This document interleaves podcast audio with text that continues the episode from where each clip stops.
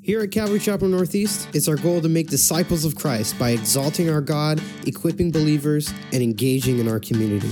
Thanks for tuning in to this week's CCNE podcast. Today, Pastor Brennan will be speaking out of the book of Acts. All right, so we will be returning to our study in Acts chapter 8 today. As you recall from last week, I was very excited. I didn't want to stop. I didn't want to stop. I wanted to continue because where we go in this chapter today is just such an exciting thing. Certainly for me as a pastor, but it has been my prayer throughout the week that it would be an exciting thing for each and every one of you. And that, quite frankly, if there's some of you here today that may be wrestling with the call of God on your lives, that perhaps today will serve as an encouragement, as confirmation, perhaps even as an exhortation.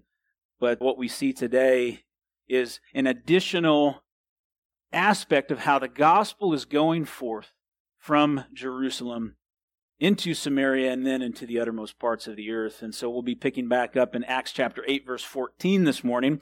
When we began chapter 8 last week, we learned more of the deacon Philip. Philip, who was raised up and sent to bring the gospel to Samaria. An unlikely evangelist, from some perspectives, no doubt, and certainly, certainly an unlikely audience that he took the gospel to in Samaria. Philip, who was raised up to wait on tables, if you recall, to fulfill a certain administrative process in order to support the disciples and serve amongst the, the Jews who had converted to Christianity, was now responding to the call of God in his life. Likely in part because others would not to bring the gospel beyond Jerusalem into the land of Samaria. Samaria, a half Jew, half Gentile nation that was the object of Jerusalem's scorn and considered almost less than human in some respects for such a long period of time. That the gospel would go to them, of all people? Yet we know that this is the gospel. This is the gospel. It is the likeliest of all places for the gospel message to go. Not only because it's a message of grace and of mercy and of healing, but also as the message now goes beyond the Jews and makes its way to the Gentiles. What a better transition than that group of people that were considered both that it would serve as a transition for the disciples, for them to embrace what the gospel message could accomplish, what forgiveness in Jesus Christ could mean. It demands the question of each of us, as I posed last week, of who is your neighbor? Who is your neighbor? As we consider the feelings that the Jews and the apostles had towards the Samaritans, it should cause us all to ask, who is our neighbor? And what are we willing to do for them? Are we willing to give them the gospel?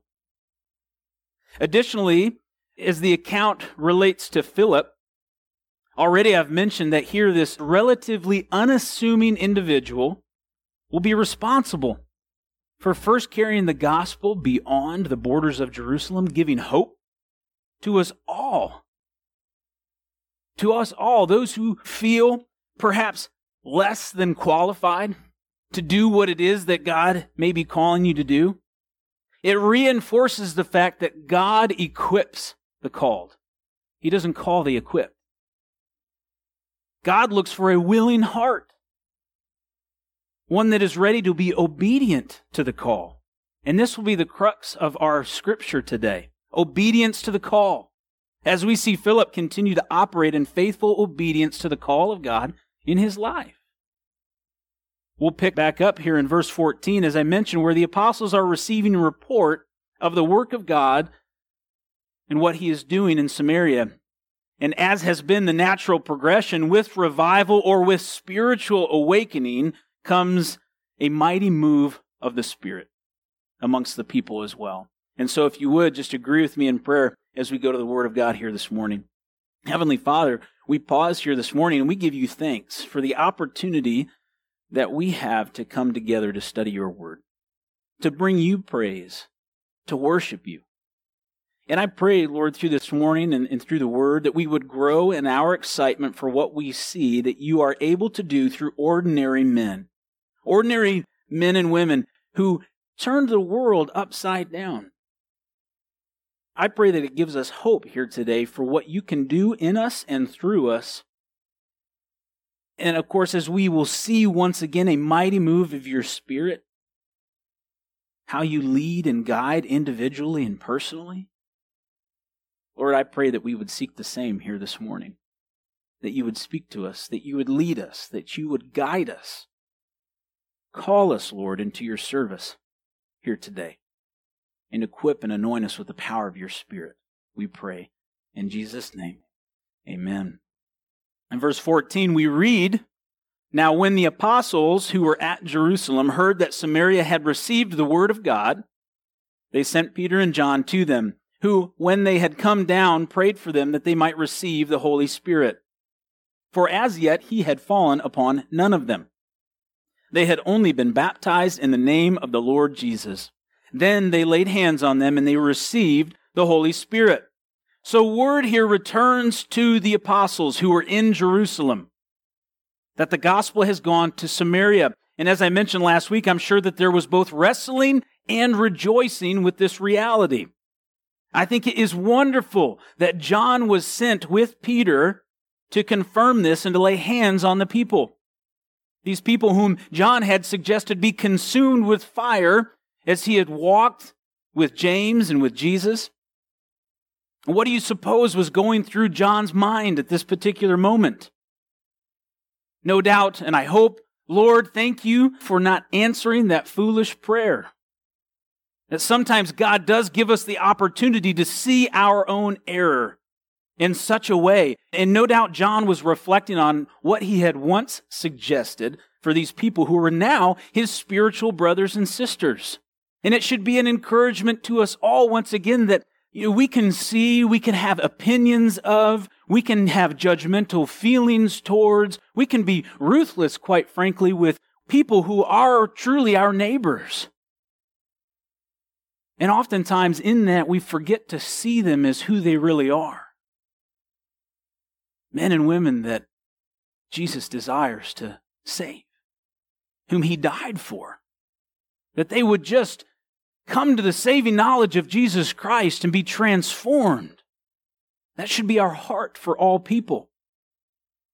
And so the apostles are sent to verify, essentially, at this time and to lay hands on the Samaritans for they had not yet, as we read, received the Holy Spirit. And so they go to confirm what it is that's going on there. And this was commonplace at the time that as there was revival, as there was awakening, as there were churches planted, the apostles would go there. They would go to establish a foundation for teaching. They would go to confirm that, that what they had heard happening was in fact actually happening, that they had been saved.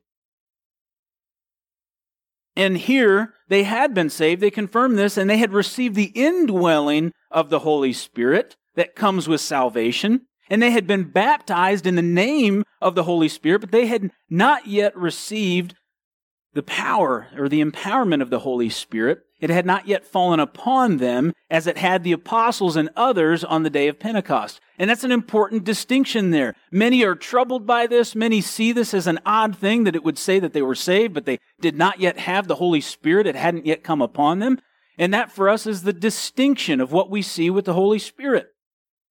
That the Holy Spirit can indwell the believer and does at salvation, but there is a second empowering that comes when the Holy Spirit is poured out on God's people, and it empowers and equips us to serve Him. And remember that what we are reading in Acts is a history of the early church, and it's in a time of transition. Through Acts chapter 10, we begin to see the door of the gospel being opened from Jerusalem again into Samaria, where we're at now, and then to the Gentiles. We'll see in the latter part of the message here today that the gospel is given to an Ethiopian man, and he goes and he takes it with joy, rejoicing for the truth that he's heard. Remember that in Matthew chapter 16, verses 13 through 20, Peter is declared to possess the keys to the kingdom. And I believe that God is very intentional in requiring the apostles at this time their involvement in this stage of the church to show them that He is opening the door for the gospel to go forth. for them to be involved, and for reconciliation to be more evident between them. Imagine had they only simply heard about what was going on in Samaria, the speculation that they might have had, the ill feelings they may still have possessed towards that region and those believers. But for them to go, for them to witness it, for them to see, for them to be required to lay hands on these people, that in and of itself, the touch, the laying on of hands, was a way in which they were united, was a way in which that relationship that had division for so long was restored. This reconciliation now was more evident between them and the Samaritans before it goes forth to the Gentiles. Furthermore, this process of laying on of hands, we don't consistently see this and we don't see it ongoing in every situation as we'll continue through Acts. And so I don't want you to think either that it is necessarily a required step for receiving the baptism or the empowering of the Holy Spirit. We will see where others will receive the Spirit independent of the apostles. So this does not endorse some type of apostolic authority in the church today, but rather, again, this was during a time of transition, and this is how God was leading. That they receive the power of the Holy Spirit, that is the most important thing that we see here. And as I've stated before, if you are a believer, you can be living absent of the empowering of the Holy Spirit. There are those today who believe in Jesus Christ, who have received and have the indwelling of the Spirit. They are saved individuals, but they lack the power that God desires to give to them through the outpouring of the Spirit. There is pieces of, of powered equipment that aren't plugged in, operating as less than what they're intended to be. We need the power of the Spirit upon our lives, especially as we consider then what starts to happen here and as Philip goes forth and how he's led of the Spirit. These are things that we can have in our own lives if we receive the power of the Spirit. In verse 18, and when Simon, saw that through the laying on of the apostles' hands, remember, Simon was an individual, he was a magician, a sorcerer who had worked in the area. He had many followers. They believed him in some cases to be the power of God.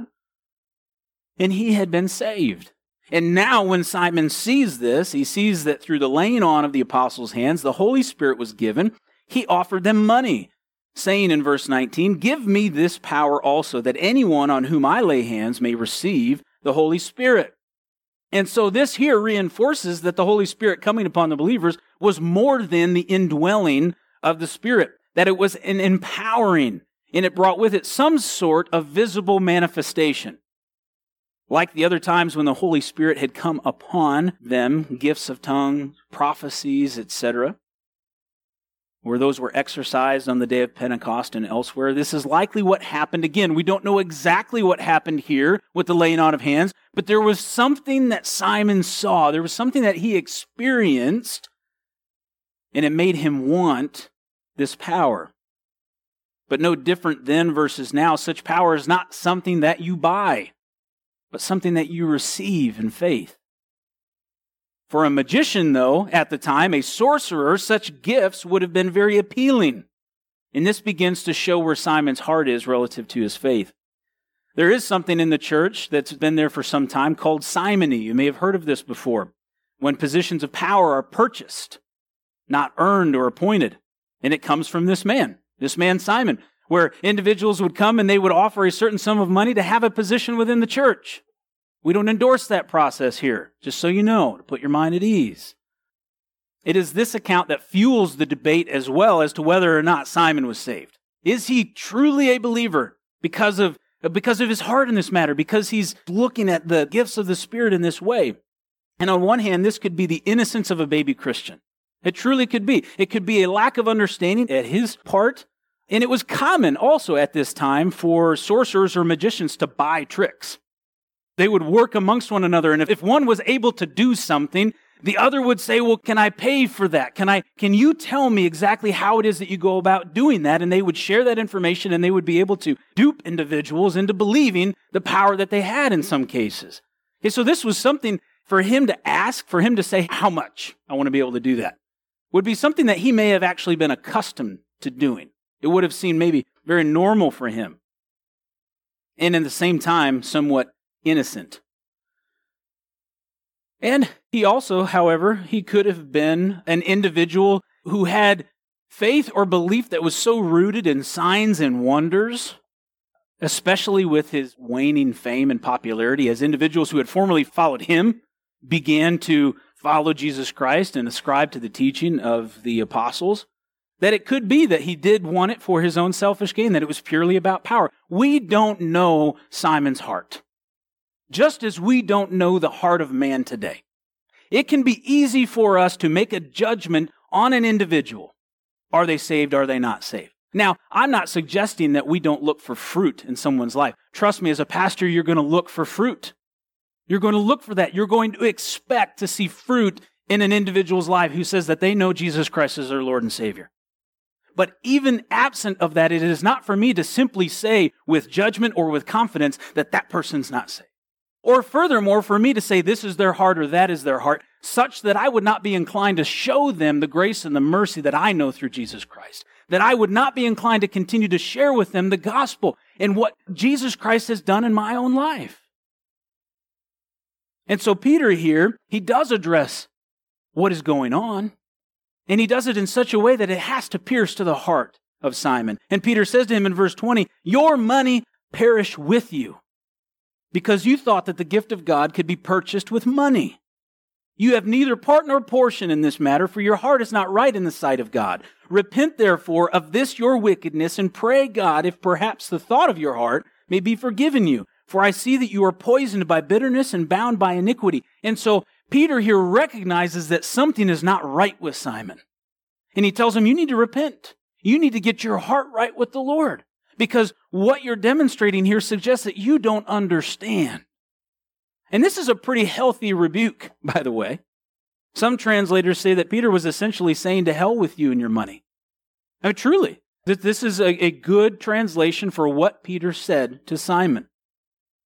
People don't like to be spoken to like that these days. We don't like to be rebuked like that, do we? If somebody had said something like that to you, you might be pretty offended. This would be too offensive, perhaps, in our culture today. But Peter cut to the matter of the heart. And you don't think Peter was familiar with that? He is one who can say this to Simon as one who has received it at one point as well. In the passage that I referenced earlier in Matthew 16, Peter is first commended for his belief in who Jesus is. Jesus says, Who do men say that I am? And Peter says rightly, You are you're the Son of God. And he's commended for that. He's recognized for that. But later on, as, as Peter attempts to rebuke Jesus for what Jesus had said about his own death, what does Jesus say to Peter? Get behind me, Satan. If I was Peter, I had to be thinking, oh, man, Jesus, that's harsh, right? Like you would be so wounded by that. But he cut to the heart. Jesus said, no, you be careful what it is that you're saying. He said, You are an offense to me. Peter was no stranger to such a harsh rebuke. But the rebuke in and of itself didn't mean, by the way, that Peter was off the rails or didn't believe. It was a rebuke, and in like manner, the same could be said of Simon. Peter discerns here the heart of Simon. And whether Simon was saved or not, he was addressing what was in his heart. Once again, we are called to serve, to share, to disciple, not to judge. Yes, again, we look for the fruit or the absence thereof in an individual's life. And then we allow God to do the work. And he recognizes here that bitterness and iniquity cannot remain in the heart of the believer. And that was likely the case for Simon. That gives us some insight into Simon maybe was feeling a tad jealous, feeling a little frustrated that the power he once had was diminishing the influence that he had over the people. Bitterness and iniquity cannot remain in the heart of the believer. And sometimes we have that same bitterness and iniquity towards our neighbors, do we not? And it prevents us from doing what it is that God has called us to do to minister to them. And the thing about bitterness is that many of you have heard said time and time before is that bitterness is like drinking poison and expecting the other person to die. Right? It doesn't work. And you just get sicker and sicker and sicker. And meanwhile, you're wondering and you become even more infuriated by the fact that the person that you are bitter towards doesn't seem to care at all. And you, oh, I can't believe them. They just go on about their business as if nothing's ever even happened. Are they not considering what's going on here? Right? And even more and more and more, you want to withhold forgiveness. You want to withhold the message. And maybe God is telling you and He's calling you and He's saying, you need to go and you need to speak to them or you need to share this with them or you need to do whatever it is. But because of our bitterness and iniquity, we aren't hearing from the Lord. Or we're resisting what it is that He's saying to us. you'll be consumed in that situation. And so Simon answers, and I believe this is a genuine prayer. He says, Pray to the Lord for me, verse 24, that none of the things which you have spoken may come upon me. And so when they had testified and preached the word of the Lord, they returned to Jerusalem, preaching the gospel in many villages of the Samaritans. And we don't hear of Simon again after that. But it seems that he was sincere in his prayer and request. Was he a true believer? Was he a counterfeit who simply wanted the power to do signs and wonders? We don't know. The Holy Spirit wanted us to know the account of Simon. What we do know is that there was power in the Word, and that the Word changes lives. The gospel message was piercing hearts. The empowering of the Spirit could not be bought. It comes through faith, faith hearing and hearing by the Word of God. And the apostles continued to testify and preach the Word, and they returned to Jerusalem, preaching in many Samaritan villages. Here, not long before Samaria, was still this half Jew, half Gentile land, untouched by the gospel, and now it was being transformed by the power of the Word of God. A revival was happening in Samaria. No doubt many were saved. But unlike before, we do not hear of the thousands that were converted. But like Simon, we get accounts of the few. And here following, we have another specific and individual encounter, as Philip is called from Samaria into the desert. And we read in verse 26 now, an angel of the Lord spoke to Philip, saying, Arise and go toward the south along the road which goes down from Jerusalem to Gaza. This is desert. So he rose and went. There is so much packed into these two verses. Here is Philip, enjoying no doubt his first missionary journey into Samaria. He sees amazing things happen.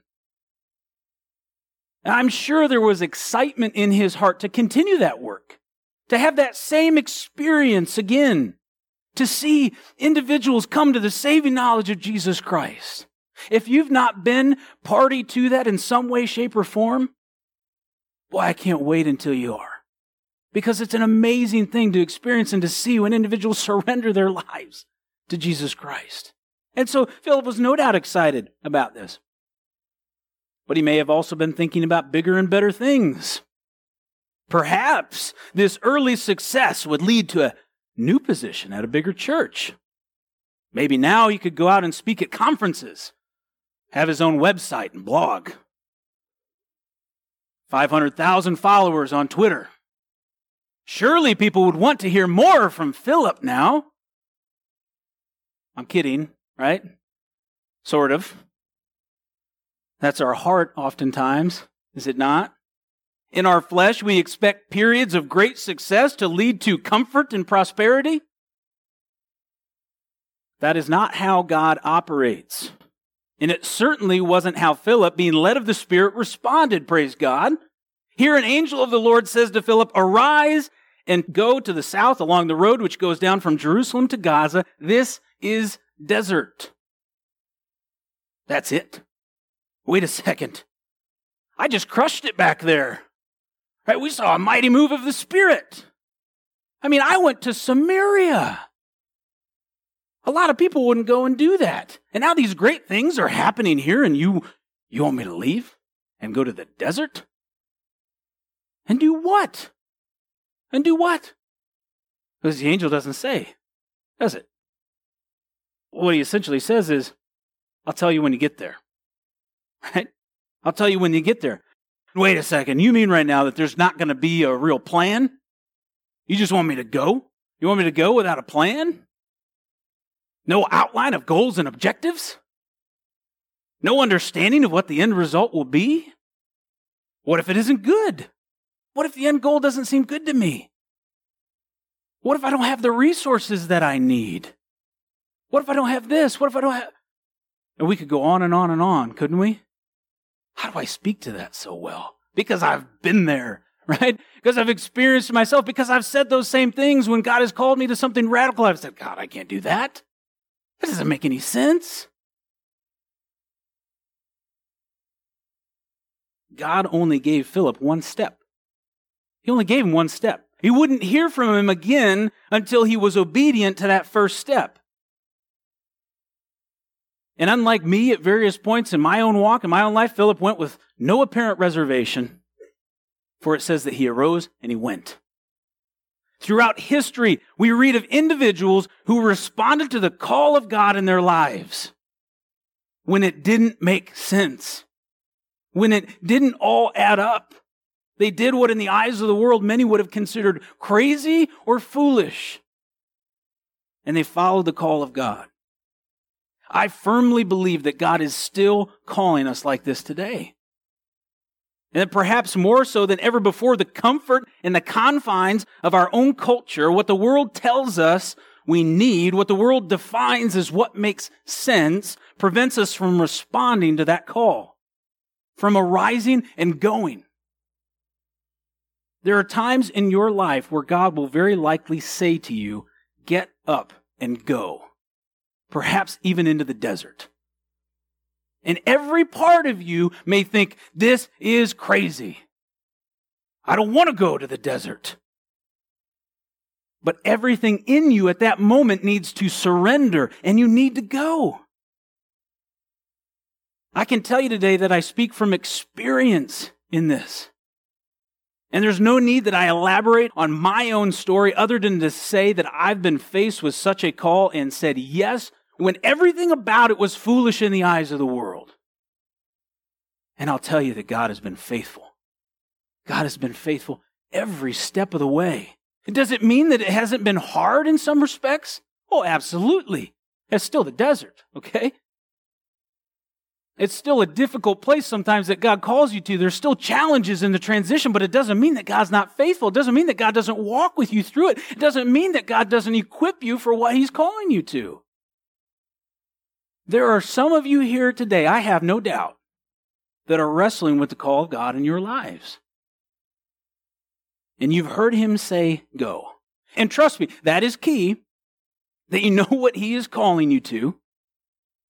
It may be just one step, it may not be the whole plan, but you know He's moving you to something, but you're not going. You're not going, you're resisting it.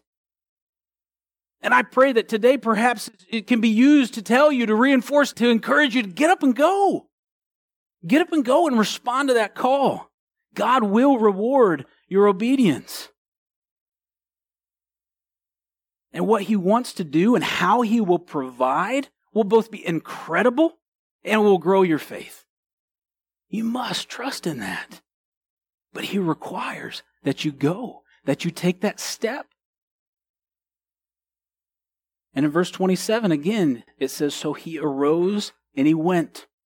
And behold, a man of Ethiopia, a eunuch of great authority under Candace, the queen of the Ethiopians, who had charge of all her treasury and had come to Jerusalem to worship, was returning and sitting in his chariot. He was reading Isaiah the prophet. And then the Spirit said to Philip, Go near and overtake this chariot starts out here, says, and behold. You see, essentially, what it's saying here is, do you see what happened? I mean, behold can be translated, seems to me so appropriate. So he arose and went, and see, a man of Ethiopia. Here, he goes to the desert, and he comes across something that was nothing other than a divine appointment. Behold, a man of Ethiopia, a man who was very prominent, and powerful as he had charge of all the treasury of the queen. Okay, this is an individual from Ethiopia who's got some pull, he's got some authority. Now, Candace is a term for royalty, so this wasn't her name. This is the queen, though, of Ethiopia. And this man, it says, was returning from Jerusalem, where he had gone to worship. This man had come to Jerusalem to worship. He was a true seeker. He was desiring something. Here, by the, the very virtue that he's continuing to read the word, he's looking, he's searching, he wants to know more. Traveling such a distance to know and to learn more of God.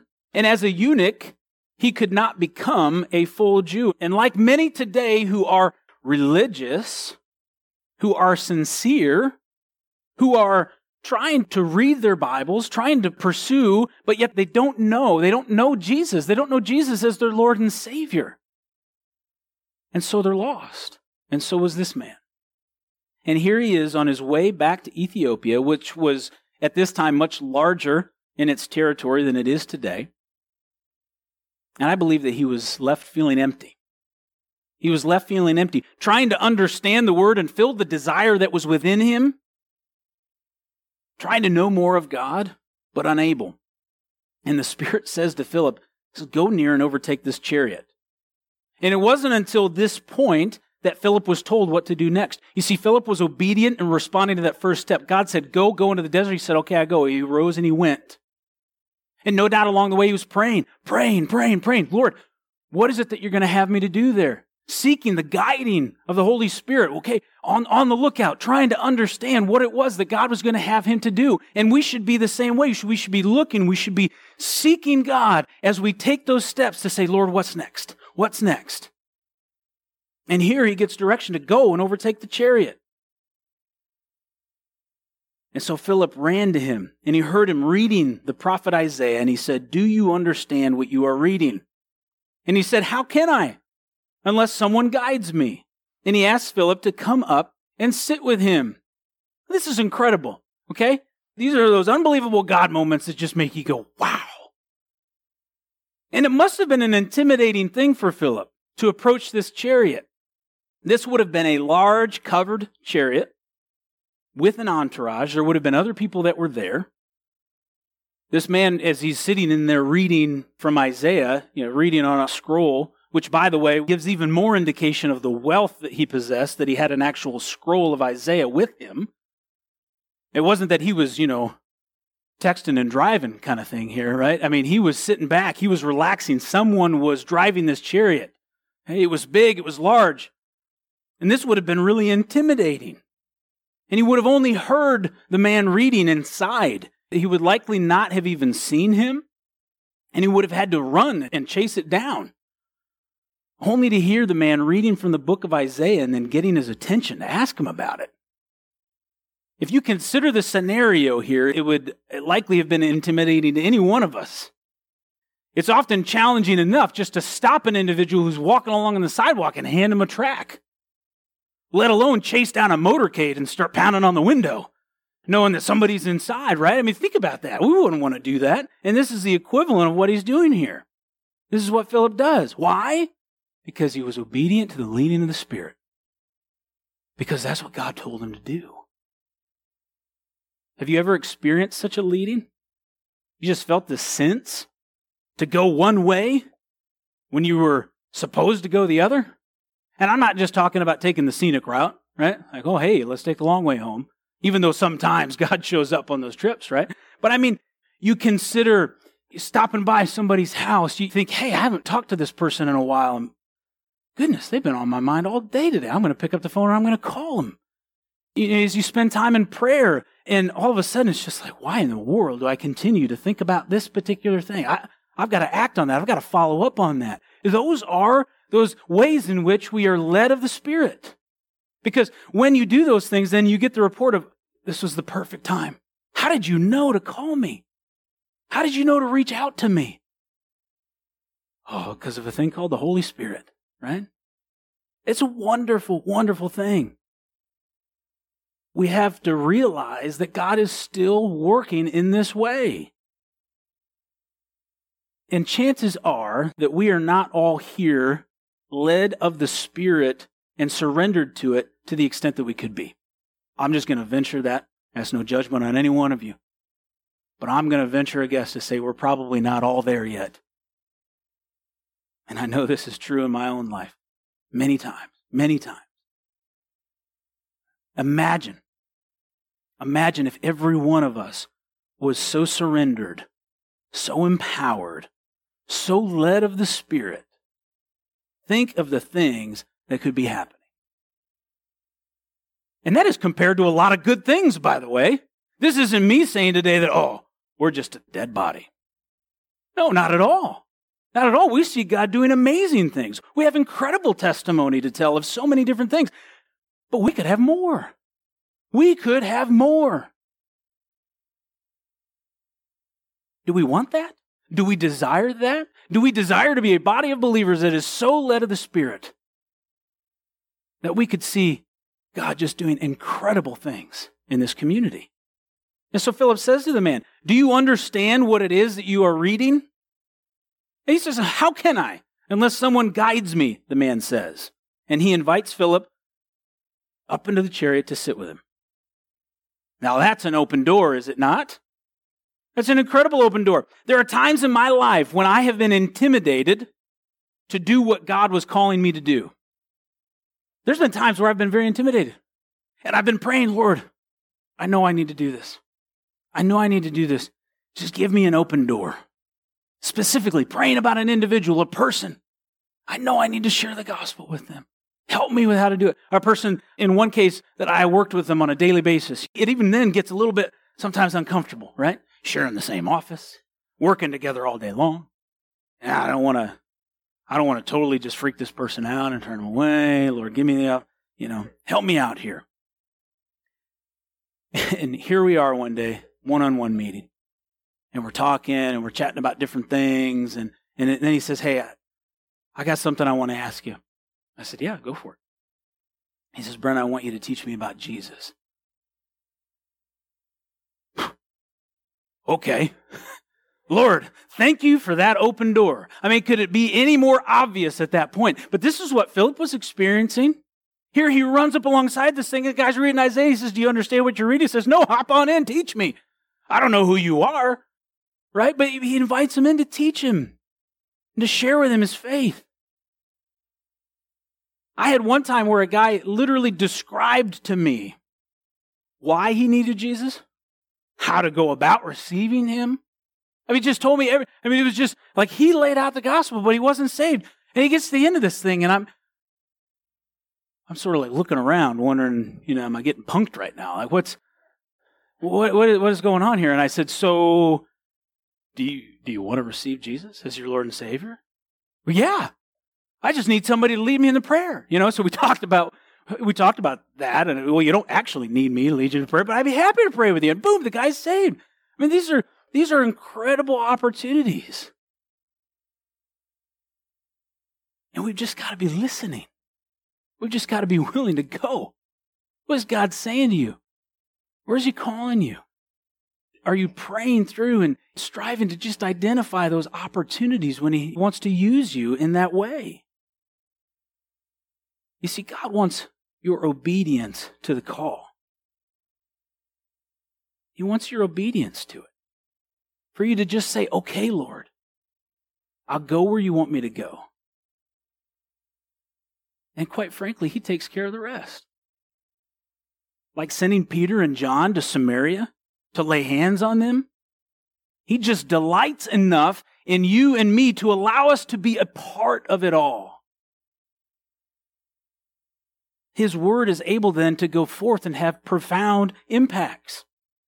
As we continue in verse 32 here, we see what it is that this man is, is reading from Isaiah. It says, The place in the scripture which you read was this He was led as a sheep to the slaughter, and as a lamb before its shearer is silent, so he opened not his mouth. In his humiliation, his justice was taken away. And who will declare his generation? For his life is taken from the earth. So the eunuch answered Philip and said, I ask you, of whom does the prophet say this?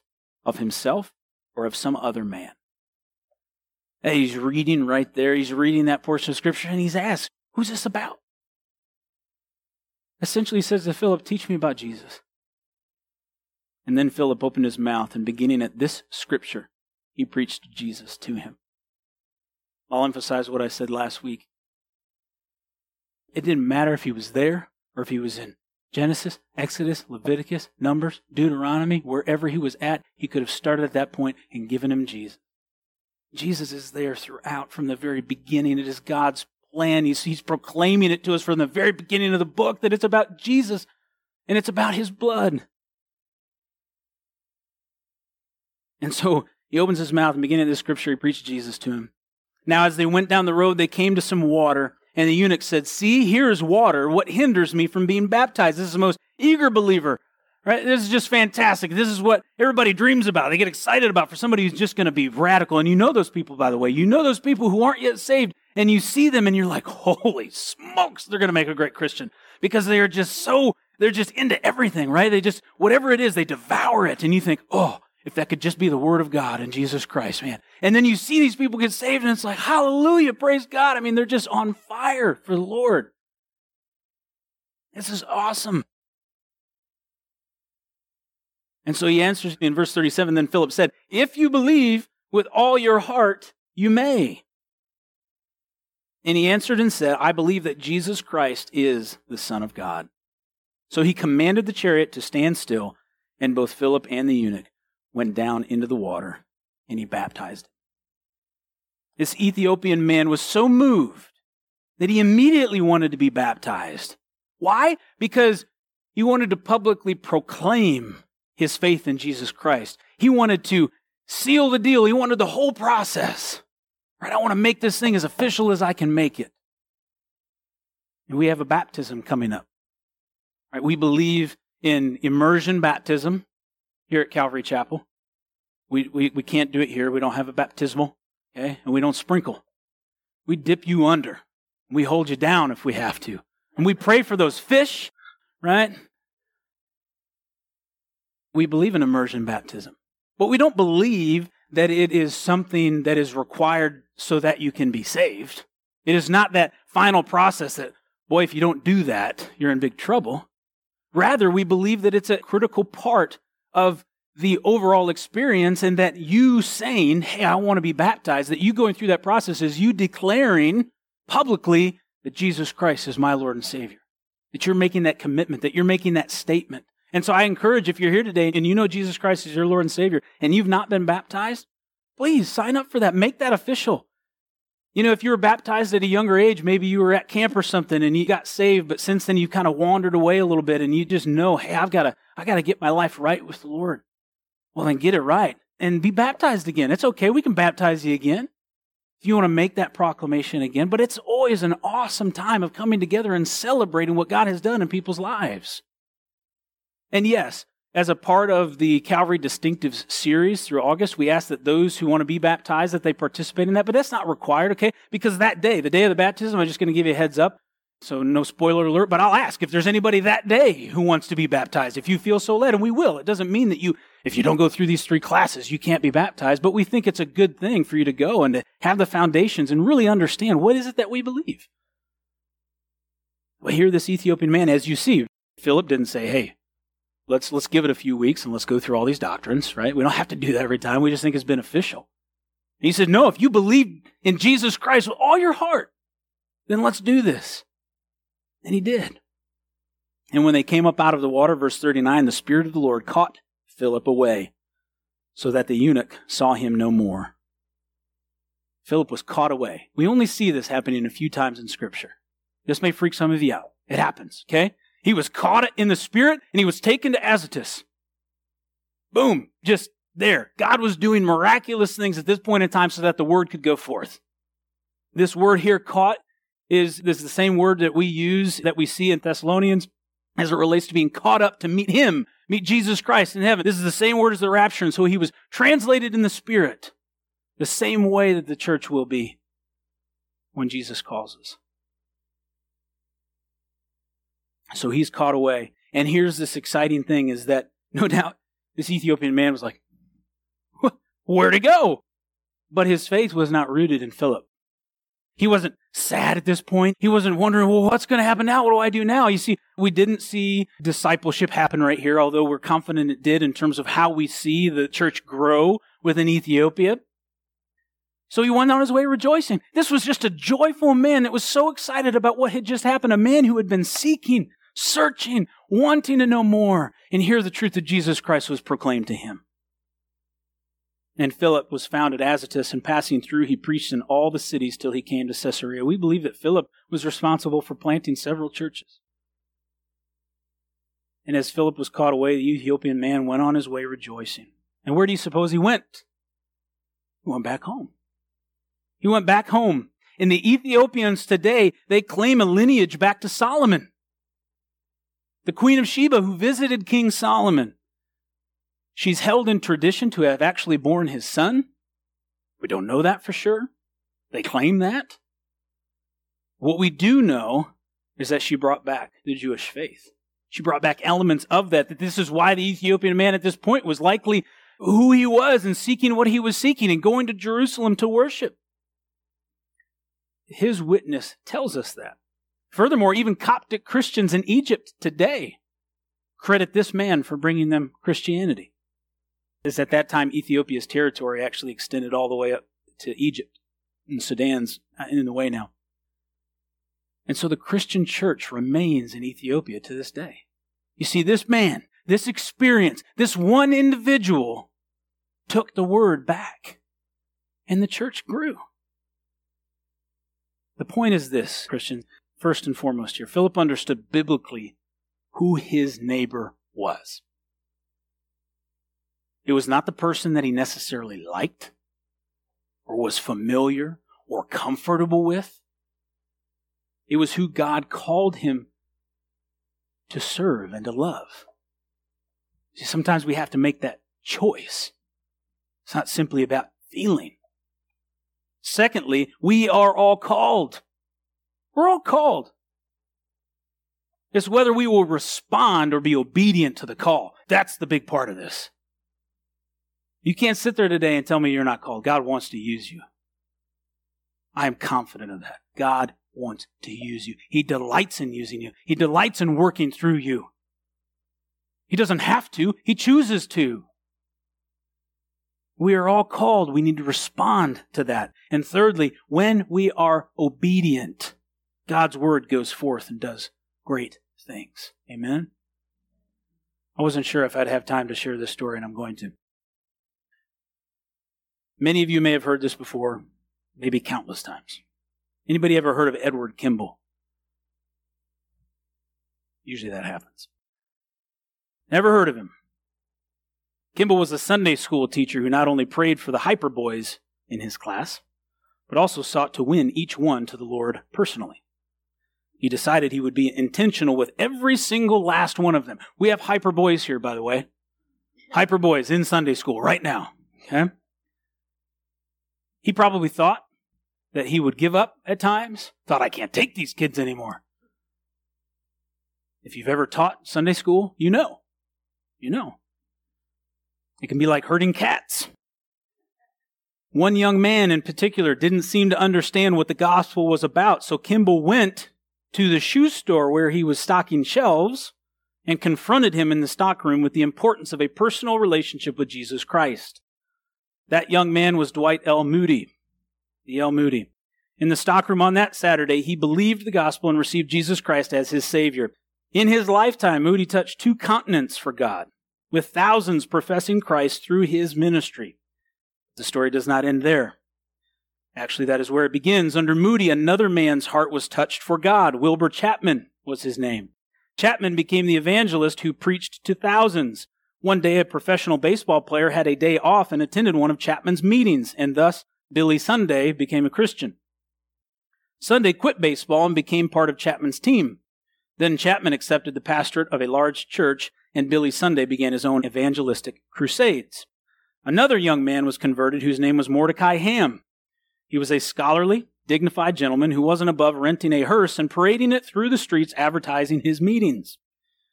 When Ham came to Charlotte, North Carolina, a sandy haired, lanky young man, then in high school, vowed that he wouldn't go hear him preach. But as he was known at this time, Billy Frank, as he was called by his family, did eventually go. Ham announced that he knew for a fact that a house of ill repute was located across the street from the local high school, and that male students were skipping lunch to visit the house across the street. When students decided to go to interrupt the meetings of Mordecai Ham, Billy Frank decided to go see what would happen. That night, Billy Frank went and was intrigued by what he heard. Returning another night, he responded to the invitation and was converted. Billy Frank eventually became known as Billy Graham, the evangelist who preached to more people than any other person who's ever lived. At this point, estimated, I believe, above 2.2 billion people who have heard the gospel through Billy Graham's ministry. And you can continue to follow this, can you not?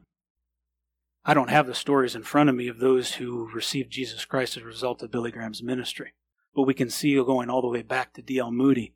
And we, we celebrate D.L. Moody, and we sometimes don't celebrate that Sunday school teacher who said, I'm going to get the gospel into the hearts of these children.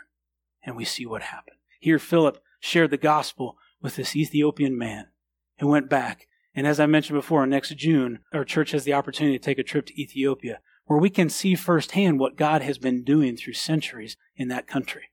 And they still need support and they still need help. That's why we have a heart to go back there.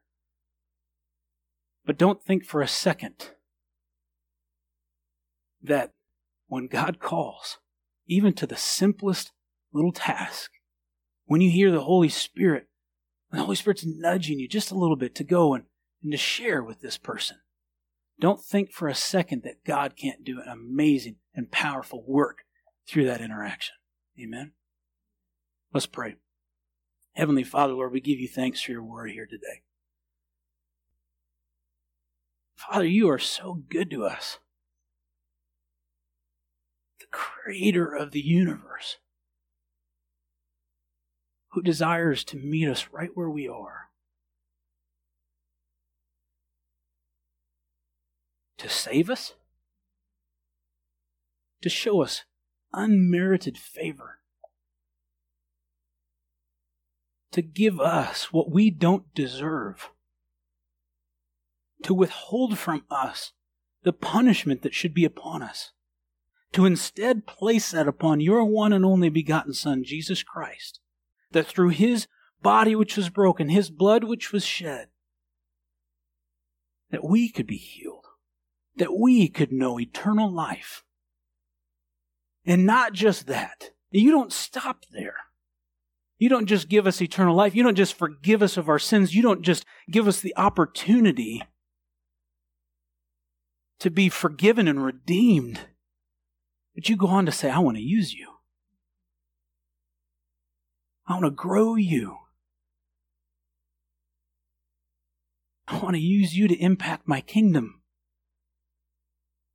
Father, if we're not in awe by that here this morning, then quite frankly, our hearts aren't right. And so I pray for anyone here this morning who doesn't know you, who does not know Jesus Christ as their Lord and Savior, or who maybe has let so much of the just the cares of this world or the the hurts of this life, Lord, to callous them towards the things of you, that your spirit would move. And I would specifically ask that if there's anyone here this morning that does not know Jesus Christ as their Lord and Savior, that today would be that day where you would surrender your life. And you would simply pray, Heavenly Father, I have sinned against you. And I ask forgiveness for all of my sins. And I believe that Jesus died on the cross for me and rose again. And Father, I give you my life to do with it as you wish. I want Jesus Christ to come into my life and into my heart, and I ask that in Jesus' name. And if you're here today and, and you just need to repent, you need to get your heart right with the Lord because you have become calloused, or maybe the Lord has been calling you to something and you've been resisting that. Saying, no, this is too crazy, too foolish that you would surrender that to Him today. That you would say, and it's okay for you to say, Lord, I'm uncomfortable. I don't want to do this. I don't know how to do this. It doesn't make sense, or I don't know how I'm going to make it, make it work. But just give that to Him. Take that first step. Be willing today to say, God, I'm going to take the first step towards what you're calling me to, no matter how big or how small. Just be obedient. Take that first step of obedience and allow Him to work, to grow your faith, and to take you down that path. We pray this all in Jesus' name. Amen. Here at CCNE, there are so many events happening throughout the week, so make sure you're subscribed to the weekly e bulletin so you can be fully informed of all that we're doing. For more info, or if there are any prayer requests you'd like to share with us, be sure to visit us at ccnortheast.org.